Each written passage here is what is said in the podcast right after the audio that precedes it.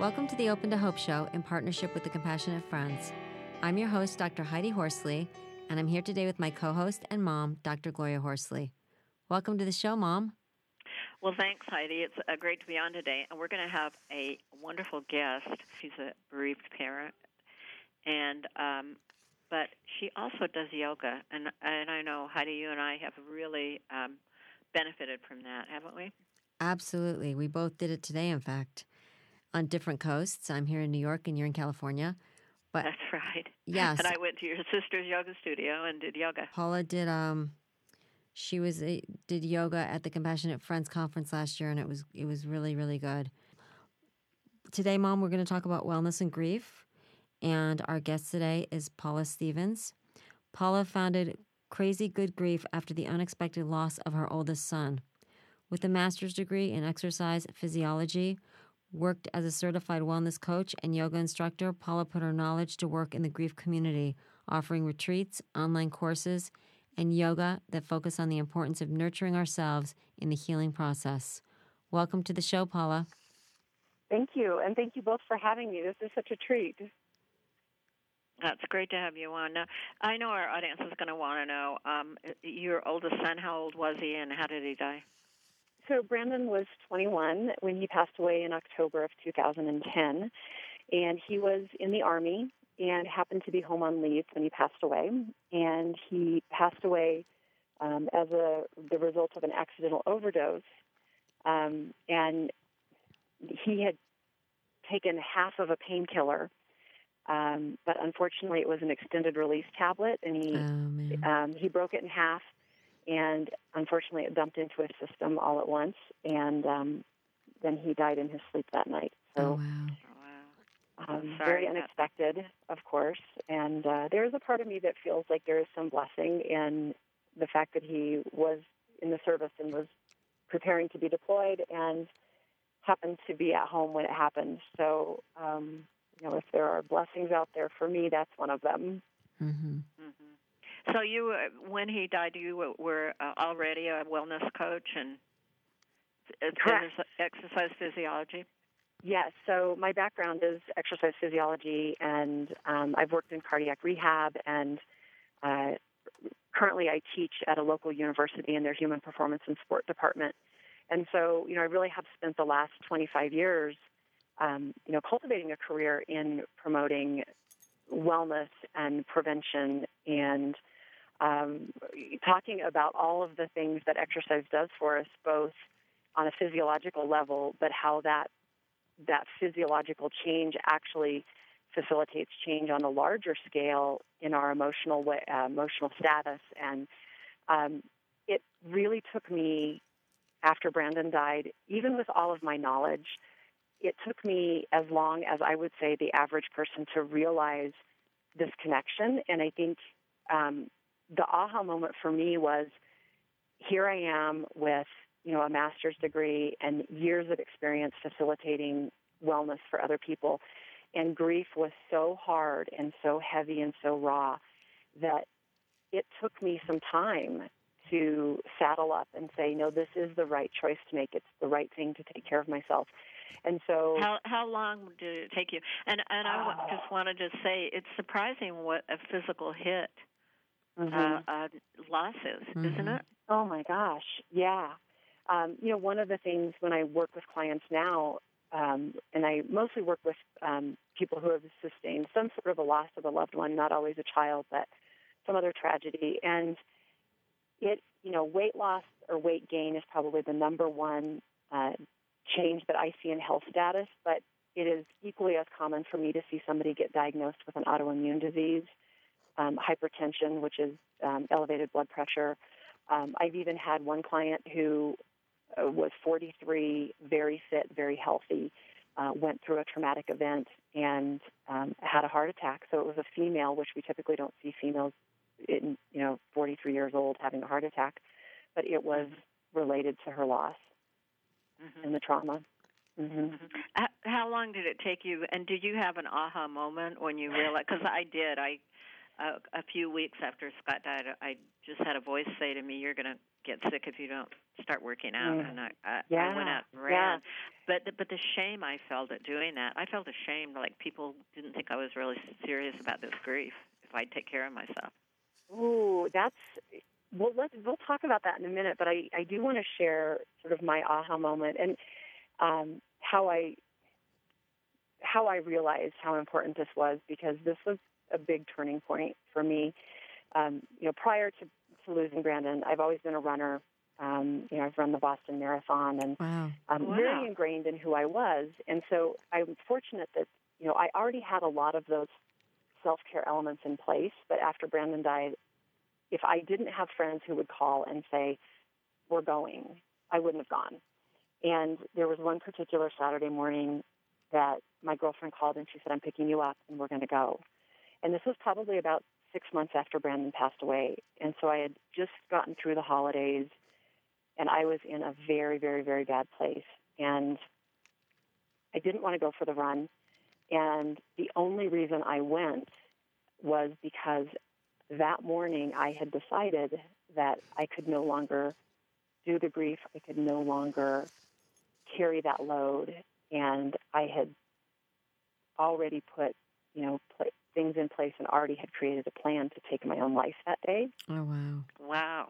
Yeah, and so the the sort of the funny part was I only went for the run because I was so afraid of doing anything out of my normal routine on a Saturday morning that would make anyone suspect I was doing something different. Mm. And so, but here, you know, the joke would end was on me. I distinctly remember sitting in the parking lot waiting to meet my friend. Um, and we live in Colorado, and I get to run in some very beautiful places. And we were running along this creek bed, and it goes up for about six miles. We didn't we didn't go the whole six miles, but uh, we were running along. But I remember sitting in my car thinking, I just can't wait to get this over with.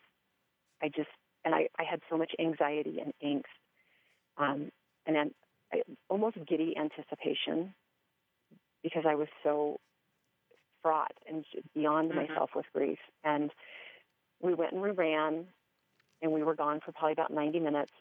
And I got back in my car. I sat down, and I had this moment. I took a breath, and I thought, okay, I can do this one more day. Mhm. I, I can hang on one more day. And this, something similar to that, not quite as dramatic as that day was for me, but I would have moments where I would go for a walk or I would, um, you know, something would happen and I would move my body and I would Mhm. feel this shift. I would feel almost like somebody massaging my grief and moving it through my system in a way that was really positive. And you know, there was numerous times where I thought, okay, I think I can go to the grocery store today. Okay, I think I can, you know, go do something with a friend today. And I started to notice this connection. It was always on the days when I was doing something that took care of myself, whether it was yoga or a run or, yeah, honest to God, sometimes it was not having that second or third glass of wine or something mm-hmm. like that. Like in some way, I made the choice to put myself first. And then it would just kick off this domino effect where other things felt easier to carry Mhm. and more accessible to me. Wow, that's a great, a great. Mm. Story. is, and you're you're really bringing home the point that we need to figure out how to move our bodies even when it feels painful. Because, like you said, and I love that you said this, it felt like you were it was you were massaging your grief. hmm And for those of you out there that feel like you're not going to be able to survive, just to figure out how to move your body. And also, you said something that I thought was important, and that was you you realized that you could survive one more day. Sometimes we have to kind of just live in airtight compartments after loss. Yes, exactly. Yeah. Yeah, I didn't have to worry about tomorrow. I didn't have to worry about next week. If I could just feel like I could get through this day, then, you know, it gave me hope. And What that about was, what about yeah. the guilt and shame of taking care of yourself? gosh, I was so afraid. Um, like, so for example, um, coming up on Brandon's one year anniversary of his death, some friends convinced me that it was a good idea to run a half marathon in his honor. And it's, we would go out and run, and I would cry through the last two or three miles and feel like you know, it was such a luxury. Like, who could, who could even dream of being able to do something so self-absorbed and so luxurious as just being so, you know, free as going out and running when, you know, I should be sitting at home with my grief and I should be hanging out with my grief and and at, I ended up we ended up doing the half marathon and I literally cried myself the last mile to the finish line because I had this moment of this was the least selfish thing you could have done. And I remember letting it go that all those times I felt so guilty for getting a babysitter for my youngest son and leaving the house and going out and doing that. And yet when I did it and I completed it on October 9th of 2011, the following year, um, I remember thinking this wasn't selfish at all. It got you through this year. Mm-hmm. That was the thing that did it. And if I didn't have that distraction, if I didn't have this other thing, you know, where would that have energy gone? It was going to go now somewhere. you were you were a runner, so let's talk to people Yeah. about. I'm not a runner. What Right. things, small things, can I do to get me going? So, as a yogi, what I would tell you is the most powerful piece of energy that you hold in your hand at every single moment is your breath. And your breath is present with you right th- right now in this very second. Your breath never ruminates over, oh my gosh, you were breathing so shallow when you were stressed out an hour ago, or oh my gosh, what are you going to breathe like in an hour from now? Your breath, if you can focus on the movement of your breath, it always brings you to the present moment and it always moves you to the next moment. That's the most beautiful thing about our breath is one, it's energy. It's energy in, it's energy out. It creates that flow of energy that we need and it keeps us in the present move, moment moving forward. And I think if you can stay in those two places, present moment and moving the breath forward, you don't have to run. You don't have to bike. You, you really don't have to do any of that if you can connect to your breath. Well, and I think that's important, Paula, because after a loss, we often can't connect to our breath and we're breathing Mhm. very shallow. Oh my gosh. So, as an exercise physiologist, I will tell you that the science behind when we breathe shallow, and so if you, you know, and, and I'll do it, and you guys can do it too. When we take a breath that all it does is lift our collarbones, and we keep that breath really high up on our chest, that stimulates our sympathetic nervous system. Mm. And the sympathetic nervous system says fight or flight and raise your heart rate and raise your blood pressure because we're getting ready to do something exciting.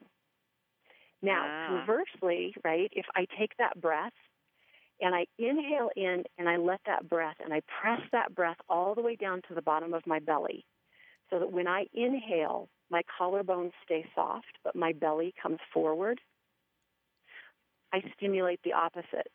I stimulate the parasympathetic system. And the parasympathetic system is all about relax and calm down. So when I breathe, if I inhale in and I let that belly fill up and I let my ribs expand to the side, then my heart rate goes down, my blood pressure goes down. And I do that a few times, four or five breaths, and I'm going to feel a shift. And I'm going to feel a softening. Oh, that's awesome. I I never heard it explained that way. That is Mhm. great. Now I want to uh, talk a little bit about why people often crave comfort foods during loss, and what about this weight gain? Um, there's weight loss, but uh, you know, over time, I just see a lot of people that I love Mhm. gaining a lot of weight after they've had a loss. Yeah. So people use it ties into that fight or flight again. Um, so if we look at just our bodies biologically, if we look at the human system, um, we are in essence biologically the same animal being, animal species that we've been for 10,000 plus years. And so on a very primal level, we operate on fight or flight. So I explained like fight or flight in regards to what it does to our heart rate and blood pressure. Well, when I'm in that fight or flight place, so I'm breathing up into my collarbones and I have that anxiety and angst, then the other thing my body does is it flips the switch to crave immediate energy that's going to help me run faster, fight harder, you know, all the things that keep me alive and survival. So 10,000 years ago, I'm fighting the woolly mammoth. Today, I'm fighting the demons of my grief. And the body doesn't distinguish between those two. The body sees the same mechanism, right? It sees the same um, ignition switch get flipped. And so. I increase heart rate, I increase blood pressure, and then I need immediate energy. And immediate energy comes in the form of sugar because your body metabolizes it and, and uptakes it very quickly. So, sugar, we go straight to the sugar stuff, and we go to fat because fat storage allows us, because we can use fat as an energy store for later on. So, hmm when people look at that bucket of macaroni and cheese and go, oh my God, I just want to stick my face in that bucket and never come out, right? Or that bucket of ice cream or like whatever it is. Um, and I, I, I say this coming from a person who is very much hardwired to be an emotional eater and, and that I very much will turn to food for comfort.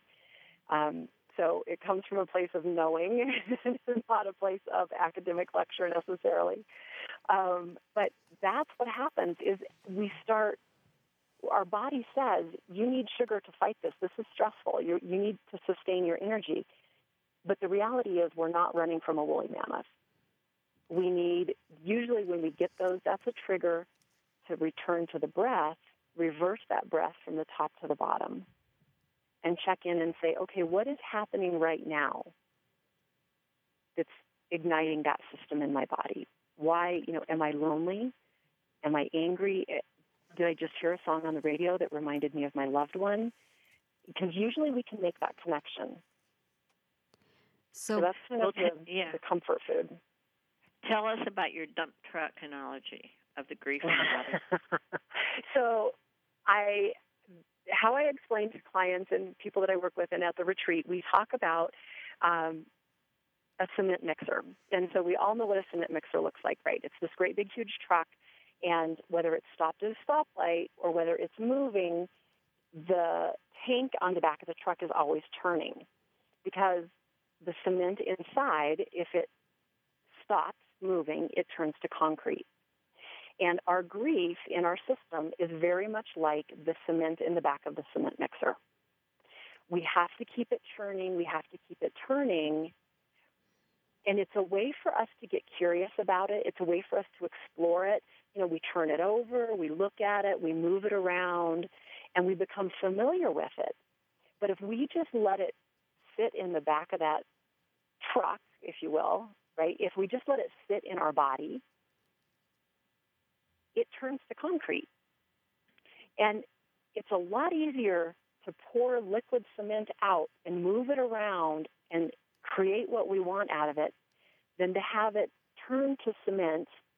And then we have to get a jackhammer out five years later, 10 years later, whatever the amount of time where we didn't deal with it and we didn't process it and we didn't reach out for support and we didn't connect with communities that were supportive or whatever that looks like in our healing process.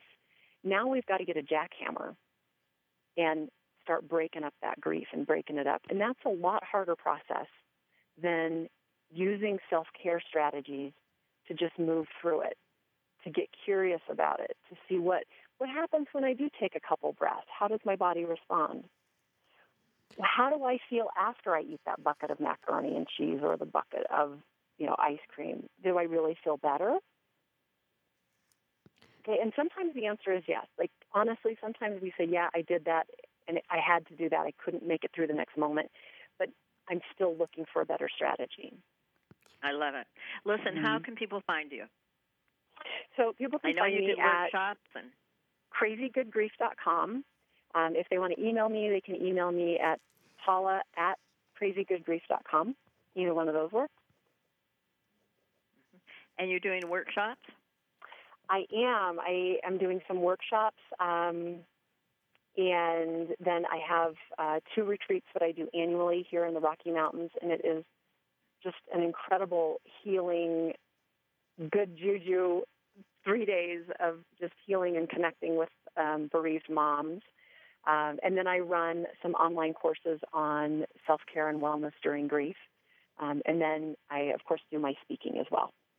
Okay, well, fabulous. Right on. I love everything you're doing. I do too. It's wonderful. Thank you so much. I appreciate it.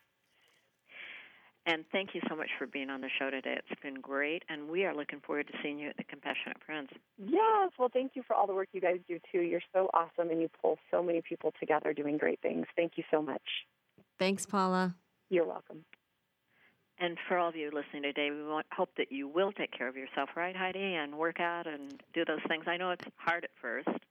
You can barely get out of bed, right, Heidi? Absolutely. And I want to tell everybody out there you don't have to be a yogi to do yoga just join a very entry level class and all you need to do it's it's like a stretching class at the you know or a restorative class mhm yeah and i i know one of the things i i wondered why um i'm less i i have less trouble um maintaining my weight when i'm doing yoga and i never knew why and now she just told me why mm-hmm. because uh, it changes my breath that's yeah. kind of interesting so, uh, Heidi and I always want to remind you uh, if you have been listening to this show that if you had a loss and you've lost hope, please lean on ours until you find your own. And God bless.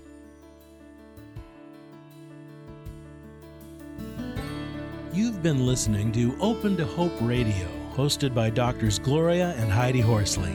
Like today's edition, all of our past programs are available on demand at opentohope.com along with helpful articles, videos, resources, and links to help get you through the toughest time of your life.